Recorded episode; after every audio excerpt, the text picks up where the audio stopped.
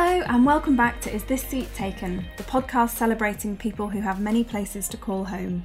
We discuss what home means to different people and how that impacts culture, identity, and finding our community wherever we are in the world. Today's guest is Vasiliki Prestige. She runs an amazing business called Greek to Me Translations. Vasiliki and I uh, got to know each other through work that we do with The Circle, which is a non governmental organisation supporting the world's most vulnerable women. So I knew I had to speak to her for the podcast. We talk about the challenges of being an interpreter and the, the humanity that comes with interpreting in some really unique and vulnerable situations for some of her clients. Um, it's given me a whole new insight into the world of translation and interpreting. And this episode really is a love letter to all of Vasiliki's homes in Cyprus and in Greece and in England. So I really hope that you enjoy this episode. Thank you so much for inviting me. I think the podcast is really great and I love, love, love the theme of it. I think identity is something we should definitely be talking more about. And it's something that is so unique to each and every one of us. And the way we perceive our own identity is so different to the way others see us and perceive mm. us. So i think that's why it's so critical to open the floor to the people to talk about themselves and, and express how they see themselves. That's i think that's really useful. So thank you so, how did London happen? I mean, there is a long tradition in my family to have a mixed cultural cultural background, perhaps, um, particularly British, Cypriot, Greek mix. Mm. So I was born in Cyprus. My mom is from Cyprus. My dad is Greek from Greece. And in our family, we have a few different mixed couples. So I have a, I had a cousin married to a British um, girl. My aunt is married to my uncle who is British. And as I was growing up, I was exposed to the Englishness in a way, right? And I'm saying English because they are English, they're not Scottish or was something I came much later to realize that you know there are differences there so be oh, very oh, yeah. careful what you say. And i was very lucky to be very close to my aunt who is also my godmother. So my parents a summer decided they want to send me to england and i was seven or eight years old.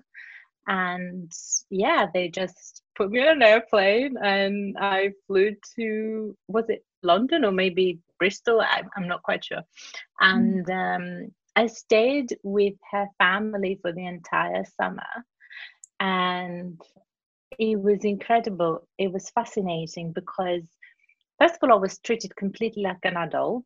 And hmm. um, I was exposed to very British things like the great British summer, first of all, you know, with an insane weather terms and all these weather expressions and we had so many strawberries and cream and just delicious food that I hadn't had before.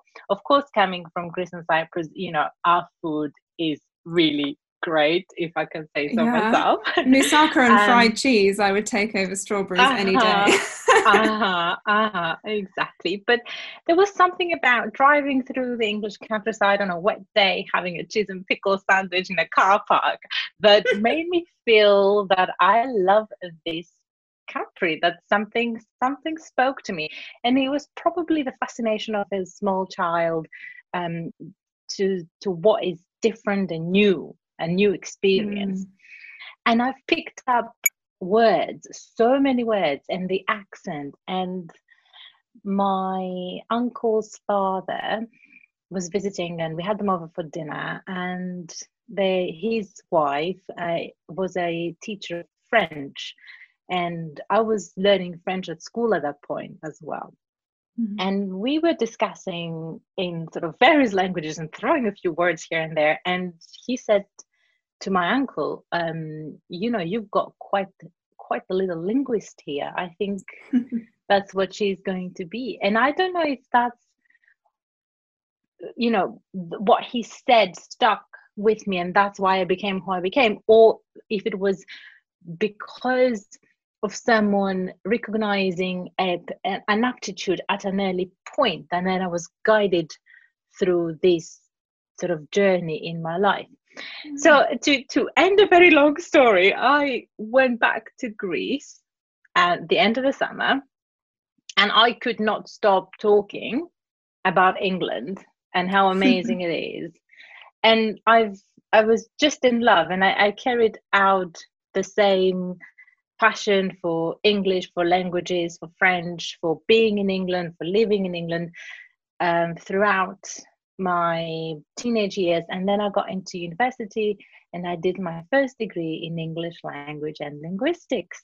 Mm-hmm. And it was all in English. It was a degree in English with the language of instruction in English. Even though the university was a Greek university, it was an English speaking course entirely. Right. So for four years, I was thinking, speaking, writing in English.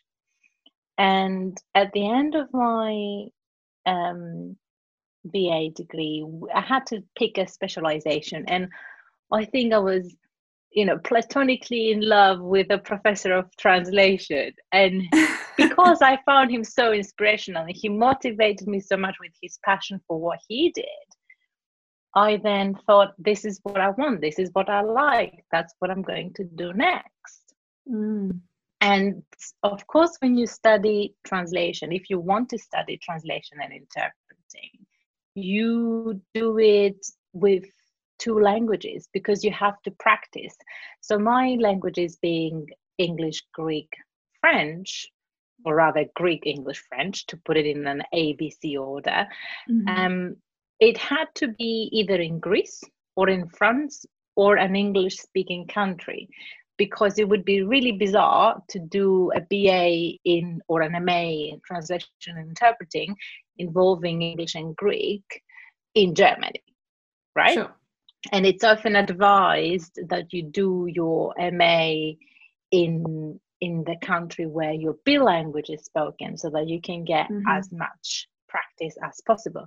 So it was pretty obvious and I didn't need much thinking. I anyway wanted to come to England. So I just went on a plane, moved and started my master's degree and it was at the University of Surrey and it was hmm. in business translation and interpreting. It was a wonderful one year experience and it, it, it, it was so useful. I mean, they threw so much at us, but the main, um, the key for me from that degree was that they really uh, tried to expose us to as much career opportunities and experience we could get. So mm-hmm. to kind of open our mind as to what we could be doing after. And um, I started getting work while I was still writing my thesis. So I never got to the point where I finished my master's and then thought, so what next? Mm. My working life integrated very seamlessly in a way while I was still studying.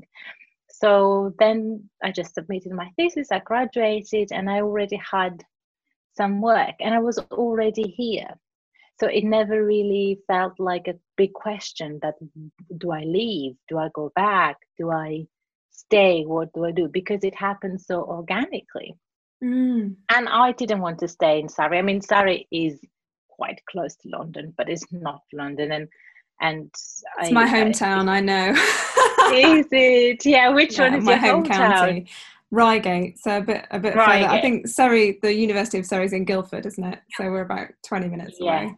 Yeah. Yeah.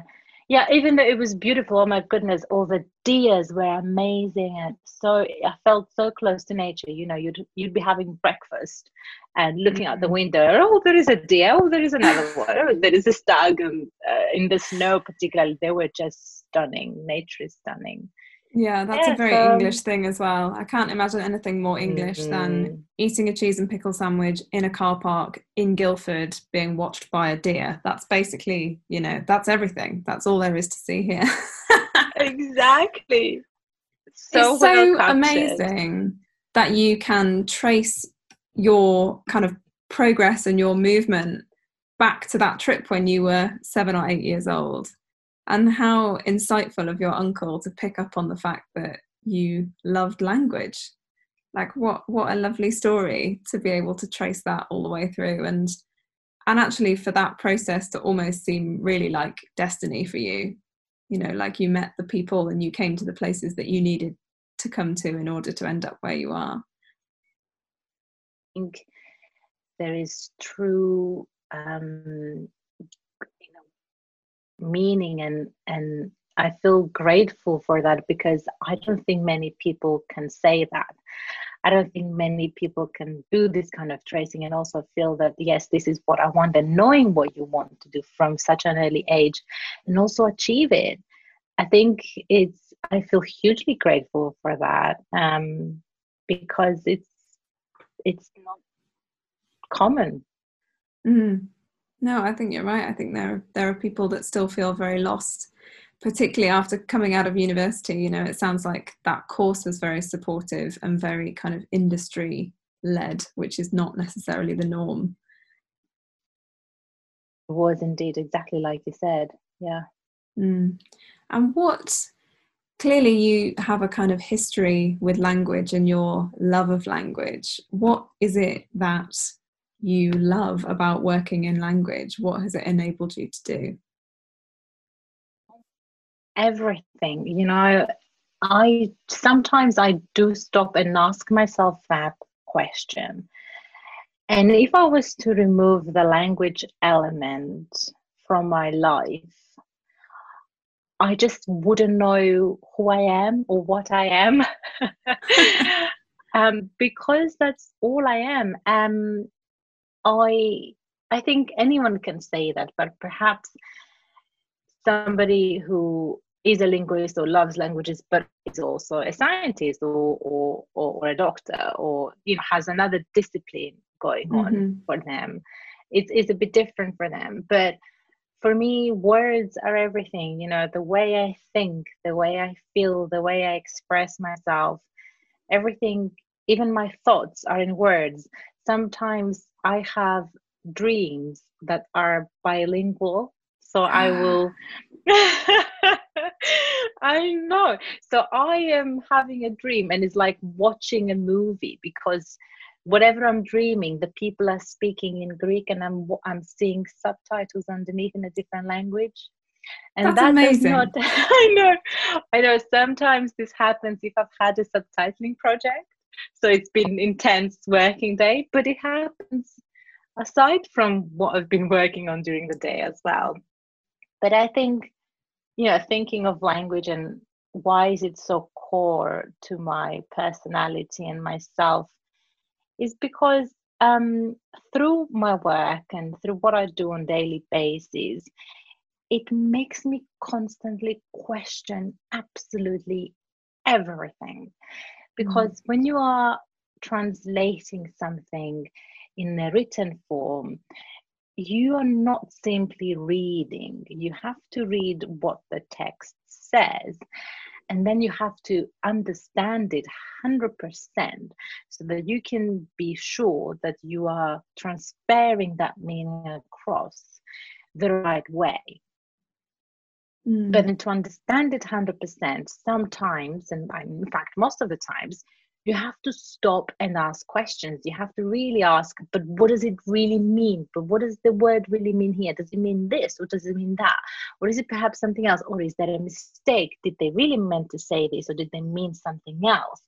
Or when you are then translating, you're, you're producing content, you're producing language.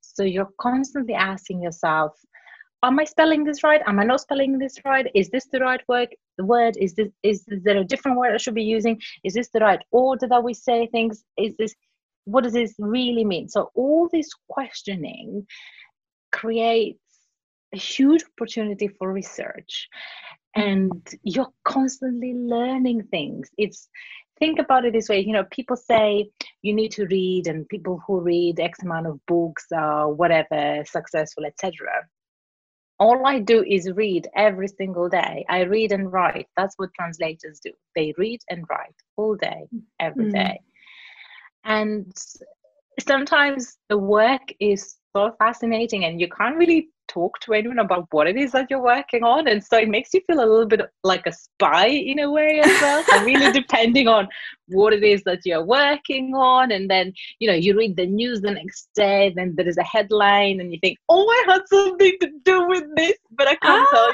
tell you something so there are exciting parts of the job um, that oh you know i mean interpreting is a whole different story and and and it entails an entirely different skill set because there comes the social part.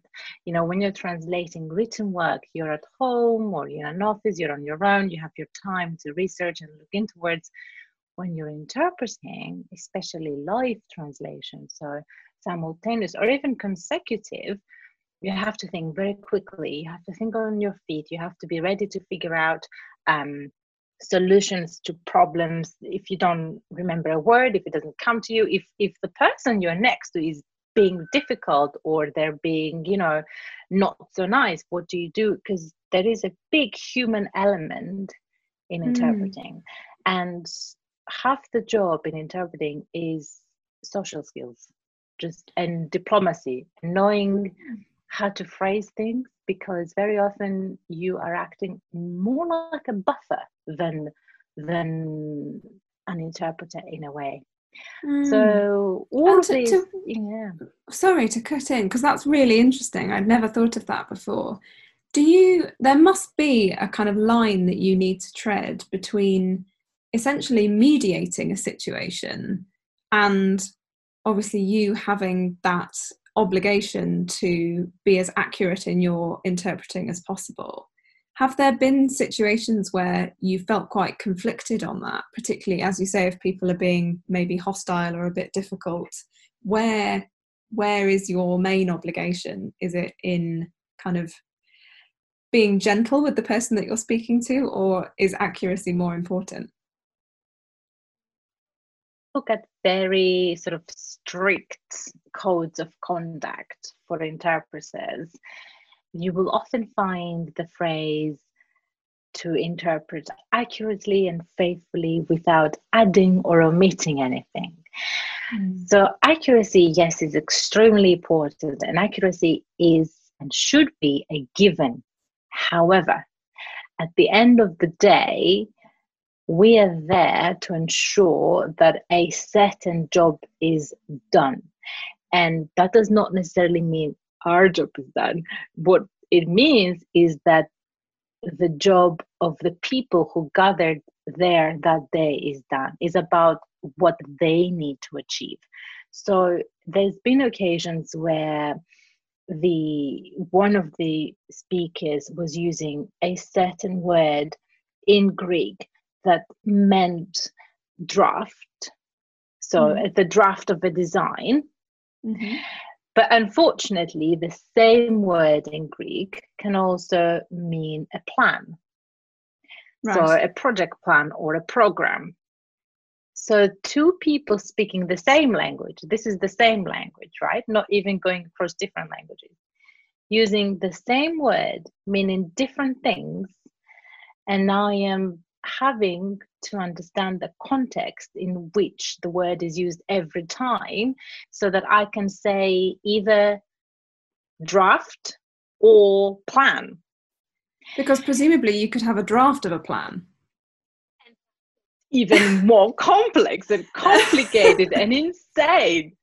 So uh, I think what happened was they meant the same things but using different words so even though I could understand what was going on, the English speaker was listening and understanding from me.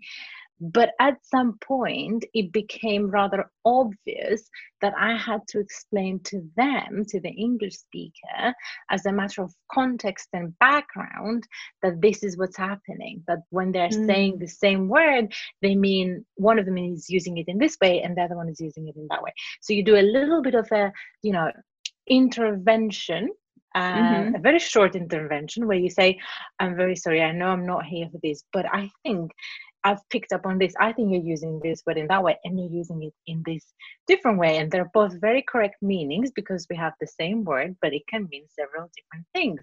And then you see the light bulbs, you know, going off in above their heads and the sparks in their eyes, and like, ah, ah right? And it's moments like these that actually make them appreciate you being in the room Mm. And they say, at the end of the day, they'll say, thank you very much for being there. I don't think we could have done this without you. We didn't understand this was going on.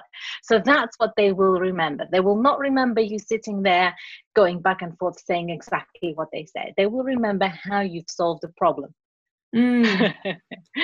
That's so, yeah, yeah, that's really interesting. So it is there is that sense of mediating and kind of creative problem solving on the fly. And those things that language throws up that only language can, you know, crazy uses of um, what's the word I'm looking for, where you'll you'll use a phrase that is means something totally different, but it's cultural. You know, there's kind of cultural meanings or, rather than linguistic yeah, ones. Idioms or phrases. Exactly. Um, yeah.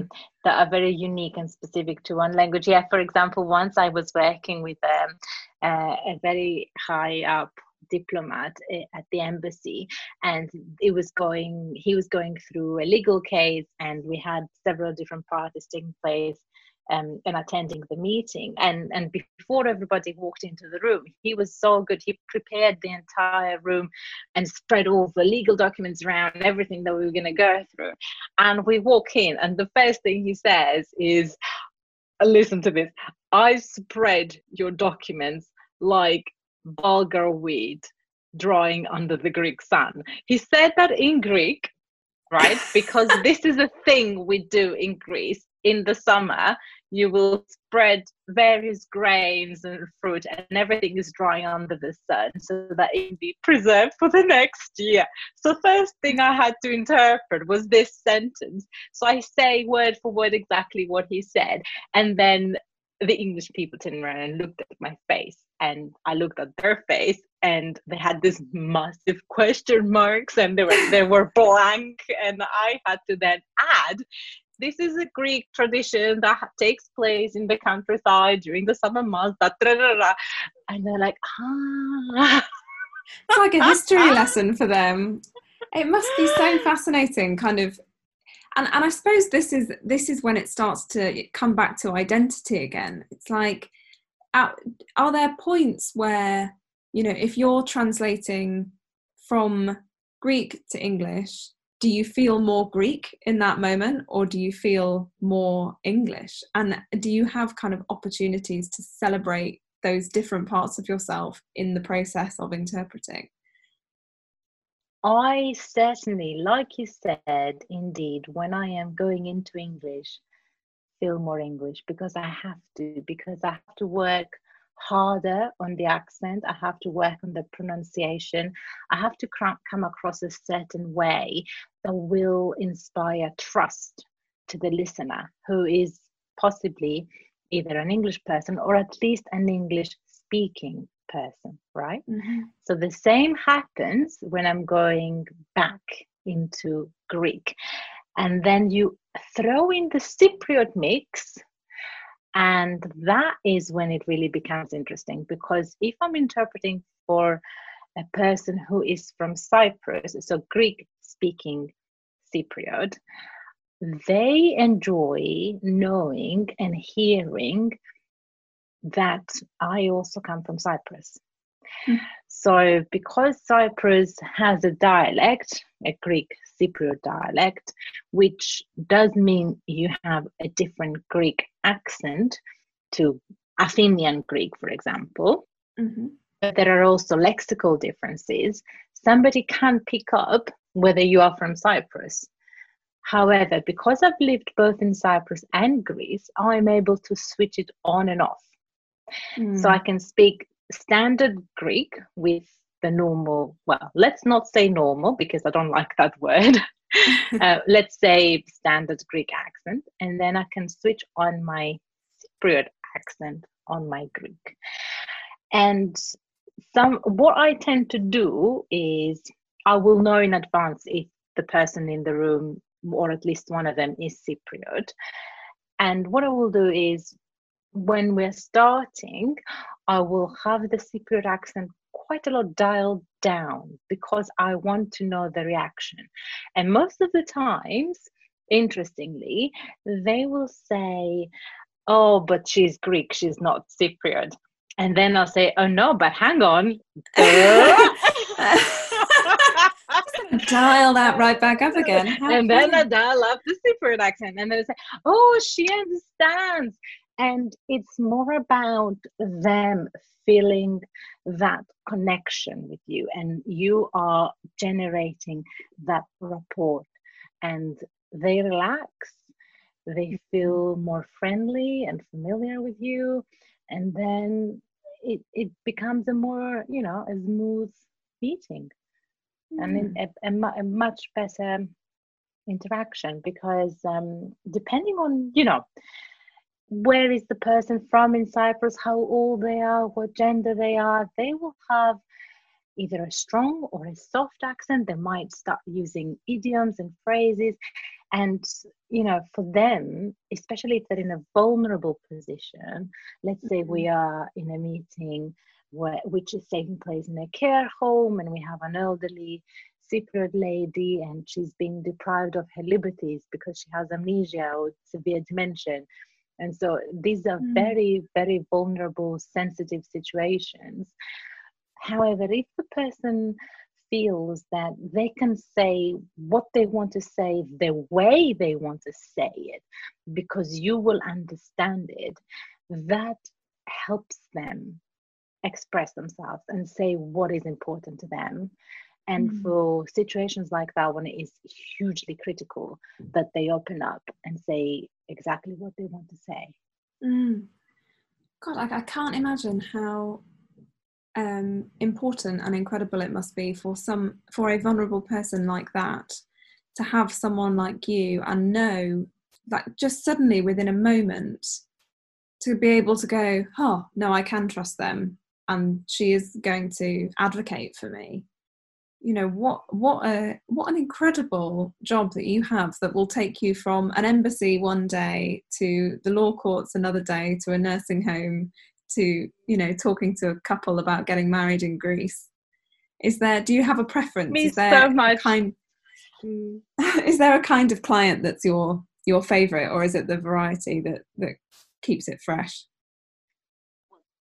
certainly keeps it fresh there is, however, a huge rewarding sort of feeling or a feeling of achievement in a way when you know you've walked out of a room or a home or an embassy and you just know that the that you've helped and mm. that you know that what needed to be done was done and then things are no longer in your hands. You did what you could and you could see and sense that relief precisely on their faces. And and usually we don't you know we don't get that much feedback but when you do get the feedback and you have either somebody singing your praises at an embassy which is you know crazy or a carer um, writing an email to you saying thank you so much for being there and being so professional and helping us through this because we've been waiting and waiting for this to happen and it's huge it's hugely important for this person in this vulnerable position to be able to access the benefits or to be able to move to a better safer environment. It's hugely rewarding. So i think the i would say my favorite ones are the ones that entail as much humanity as possible, um, mm. the least commercial ones. Um, but um, even even with the very business meetings, there is a huge human element to it as well because whatever we do we are we are humans at the end of the day it doesn't matter if you're a banker or if you're a solicitor or if you're a carer people go through so much throughout their working day and it's just nice to know that you facilitated. Mm, i love that the focus on humanity. It's so it's so important and it's so it's like what you said right at the very beginning you know people's identities and how they um how they would describe themselves and how they conduct their liberty and all of that is so unique. And for you to kind of hold the key to translating that to the outside world is just a really a very human and very exciting project to be part of as, as part of your life's work you know i think that's wonderful. I, I think there is a lot of connection between identity and translation because mm. in a way when you are translating you are facilitating that understanding of the of the of the different identity that somebody else holds whether it's within a story or if it's a character in a book or if it's you know the way we say certain things in one language because language and identity are so intertwined you cannot mm. you know remove language from somebody's identity i think they go hand in hand they go together mm. Mm. no i think you're absolutely right and and i know that this is a provocative question for you because we've mentioned this before um, but if i was to ask you where you are from how would you respond and tell me a bit about how you feel about that question I hate that question so much um, because I rarely know what it really means. Mm. And I don't know why the person is asking me the question or why they feel the need to ask me the question. I have been asked this question at the most bizarre of times. Once I was in a Boots trying to find a toothpaste and I walked to the sales assistant and said, Excuse me, where would I find this? And they said, I'm sorry, where are you from? uh, how bizarre. So I, I, so I was like, okay so depending on where i am they'll tell me or not or what what is this is there a special greek cypriot toothpaste that i should be aware ah, of in some certain yes, corner of the store where exactly. are you from exactly so sometimes and it also depends let's face it on my mood right if i just don't want to be bothered if if if i just don't want to get into the story of my life I will just say why. Why are you asking me? Mm. But if I'm in a more friendly, cozy environment and I'm enjoying the company of the person asking me and I'm not just rushing in a boots, mm-hmm. I will sit down and happily say, you know, well, I was born in Cyprus, but um, I grew up in Greece and Cyprus. And then they get so confused. So then I get all these other follow up questions like, so you're Greek Cypriot? No, no, no, no. I am Greek and I am Cypriot. So what do you mean? Uh, I was born in Cyprus, but where did you grow up? I was I grew up both in Greece and in Cyprus. So where are your parents from? and it goes like this, and it's endless. So if I, well, I was at Heathrow Airport in February and I was having breakfast, and the waiter asked me, "Sorry, where are you from?" Sometimes they might, you know, they will know that it might be a bit of an insensitive question to ask a complete stranger that is also your client. So you know, he was quite nice about it. So mm-hmm. I actually said to him, "I'm British." I didn't say anything else. I just said, "I'm British." So he you know, he was okay with it. And then his mate came and asked me the same question. And a lady from across the table said to me that I look too exotic to be British. the word. it occurs to me sometimes when doing the podcast that people listening can't see my face, but the word exotic is so offensive unless it's used in a very, very small selection of circumstances, like describing fruit. I feel like you yes. can't you can't describe a person as exotic and mean it in a nice way. Was this person over 70? Yes. Mm. I tend to most of the time not take offense or at least not anymore because I'd be angry every day. So I don't want to be angry. Yeah. I always try to think the best in people and think that oh it's a compliment because i look a certain way so that's what they mean they mean it in a nice way however i think for me the identity perspective that comes with that word is the most interesting part because to me that 70 year old lady is exotic because she has very fair skin, really blonde hair, and really blue eyes. So for me, mm. she is the exotic. I'm not the exotic. So it's all about where you are, where you're coming from, the way you perceive the world. And that really reminds me of how we we label um, foreign language films right? Mm. Why is this um, French film a foreign language film? Or, you know, when they give the Oscar to the foreign language movie category, is it a foreign language movie category or is it a non English language movie category? Mm. Why is foreign the non English? Mm. Mm. I like I like that uh, you know labeling of especially when it comes to world cinema, right? Because if I'm in mm-hmm. France and I'm French, a French film is not a foreign language film to me. A German mm-hmm. film might be, or an English film might be. Mm-hmm. So it's very interesting. So you know it this is. whole thing of where you're from, and I I try to um I think what I'm trying to do, which might be a little bit cheeky, is I sometimes say what I want to say depending who I'm speaking with. And I will try and put on a certain accent and and be a certain way. But yes, the question really frustrates me. And I, and it comes the follow-up question is very often to do with accent. But you have mm. an accent. So if I say I'm British, then they'll say, Oh, so but you have an accent. So where is the accent from? Hmm? And then what I say is that you have an accent. because everyone has an accent mm. just because it's not a british accent or a us accent that doesn't make that person have an accent because there is no such thing as non-accented english you mm. speak um, english maybe from london with a london accent or the queen's english somebody else speaks English with a Newcastle accent, a Liverpool accent, a, a accent, a Scottish mm. accent, Irish, right?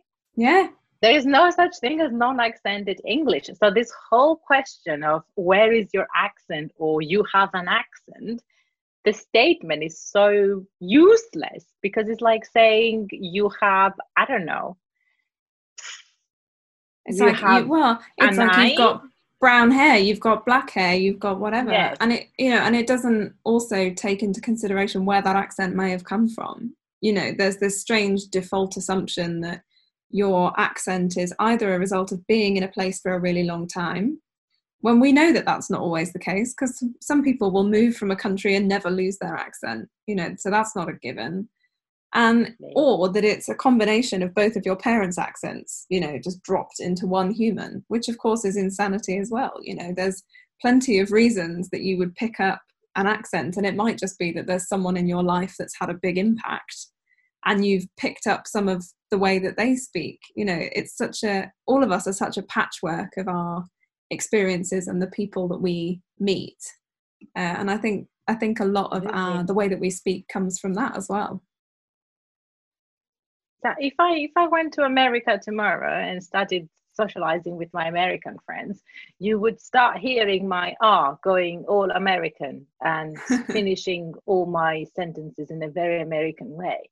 Somebody will say to me, "Oh, no, you you have an American accent." It's so interesting that that if a Greek person hears me speak English, they will say, "Oh my God, you have such an amazing English accent. How do you have the accent?" and then if somebody English or British hears me speaking English, they'll say, "Oh, so where is your accent from? You don't sound English, right?" Mm. The same with Greece and Cyprus. Maybe not at this point, but when I was younger, making the move actually from Cyprus to Greece as a child was challenging because I had a strong Cypriot accent. And mm. I felt the need to lose it at school in Greece because I was being picked on. Um, oh, wow. You know, so yeah, so in Greece they would say, "Oh, but you you you sound Cypriot. You look Cypriot. You sound Cypriot." Then I would go to Cyprus, and my family would say, "Oh, but now you don't speak in Cypriot anymore."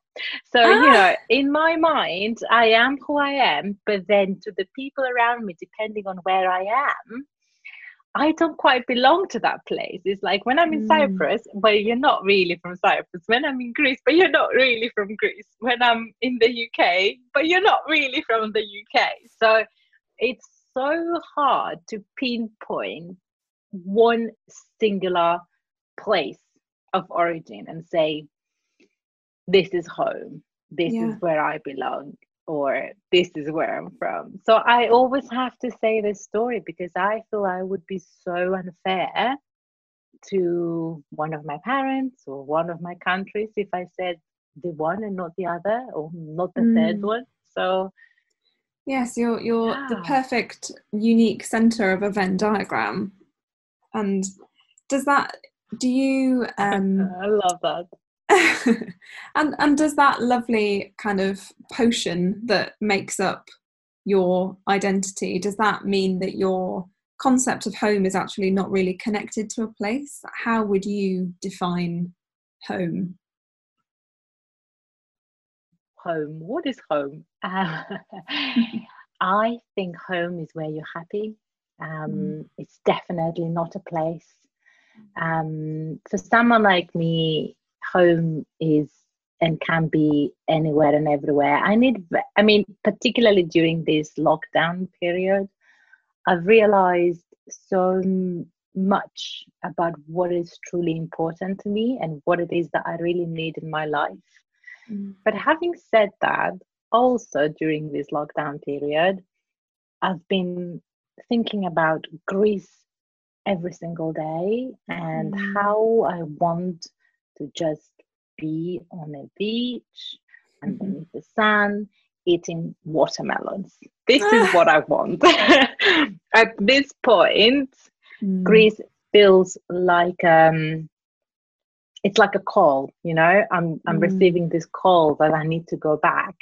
It may be because I was due to have a couple of trips in Greece already during um, March through May.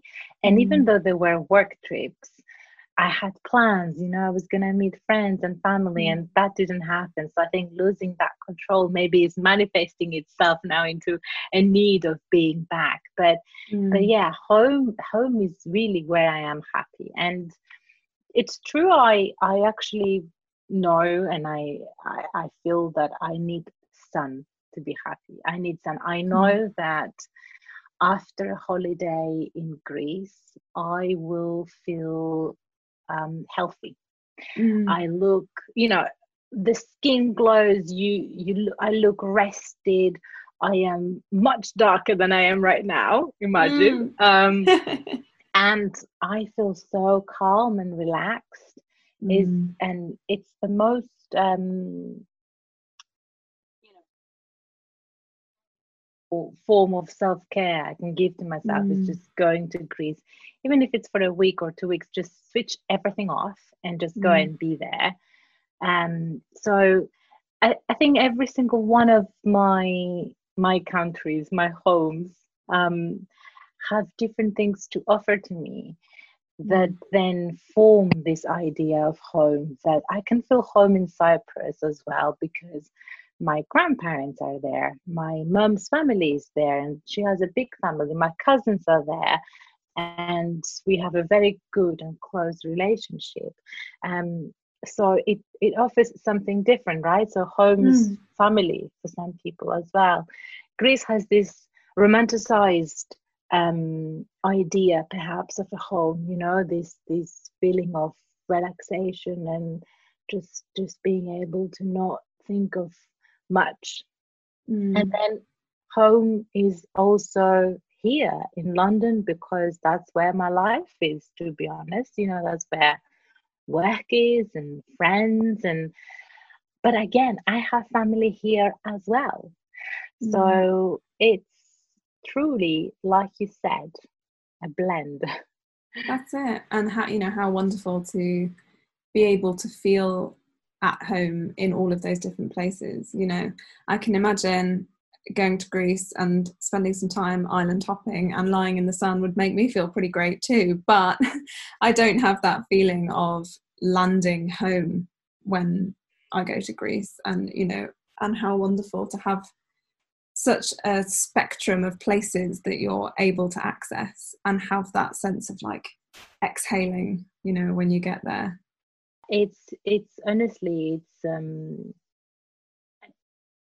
to have great gratitude for because yeah like you said i can land in cyprus and feel oh i i feel home i'm home i know the people i know how to mm. talk to them I know what they mean, and I can't wait to try this food again or go to granddad's village and and mm-hmm. so on. And the same with with Greece, and then the same here. So every single place has a different sense of home that it offers. Mm. And is that I, I suppose, and, and this is me looking in, so don't let me put words in your mouth, but I I can imagine uh, feeling very free and very grounded and and confident and full of gumption, knowing that you've got these places that kind of hold you whenever you go there, um, and communities that hold you wherever you go as well.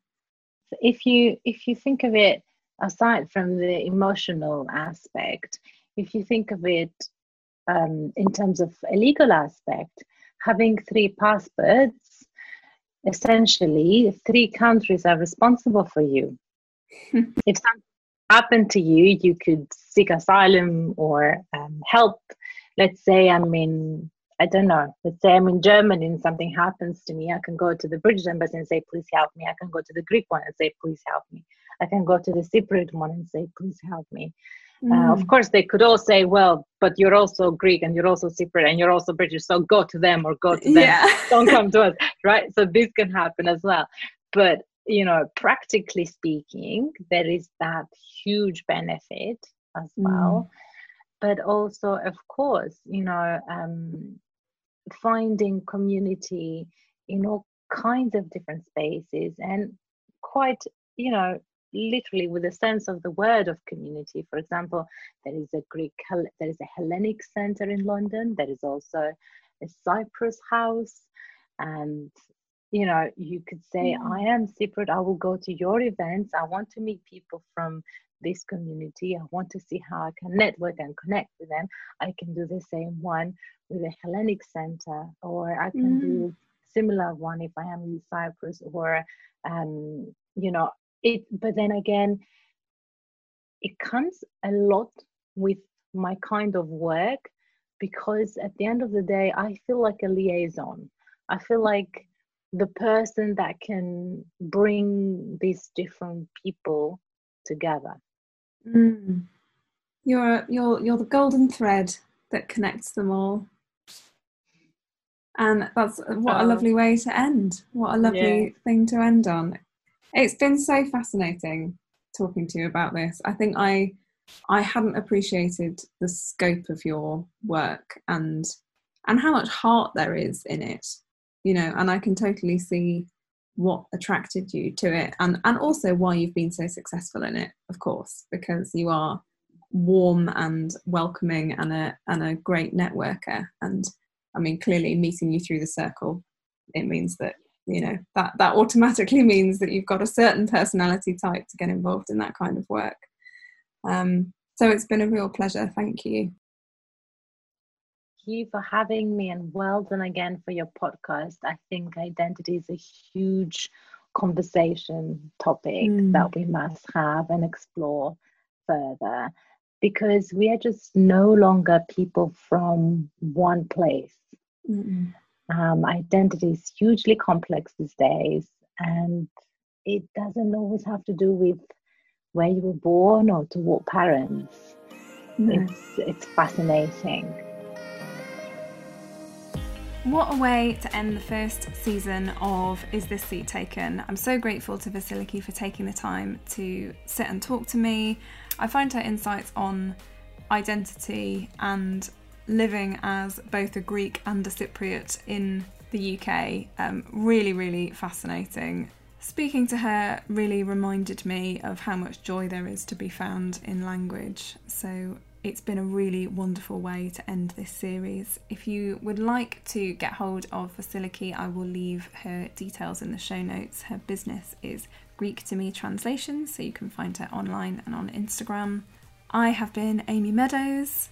It's been such a pleasure to create this podcast, um, and I'm already looking forward to creating series two. Thank you to everyone that's supported it so far. If you haven't already, um, I'd be so grateful if you could leave a review on Apple Podcasts. It makes a really big difference and makes sure that the podcast gets out to as many people as possible. Thank you so much for listening, and I'll see you on the next one.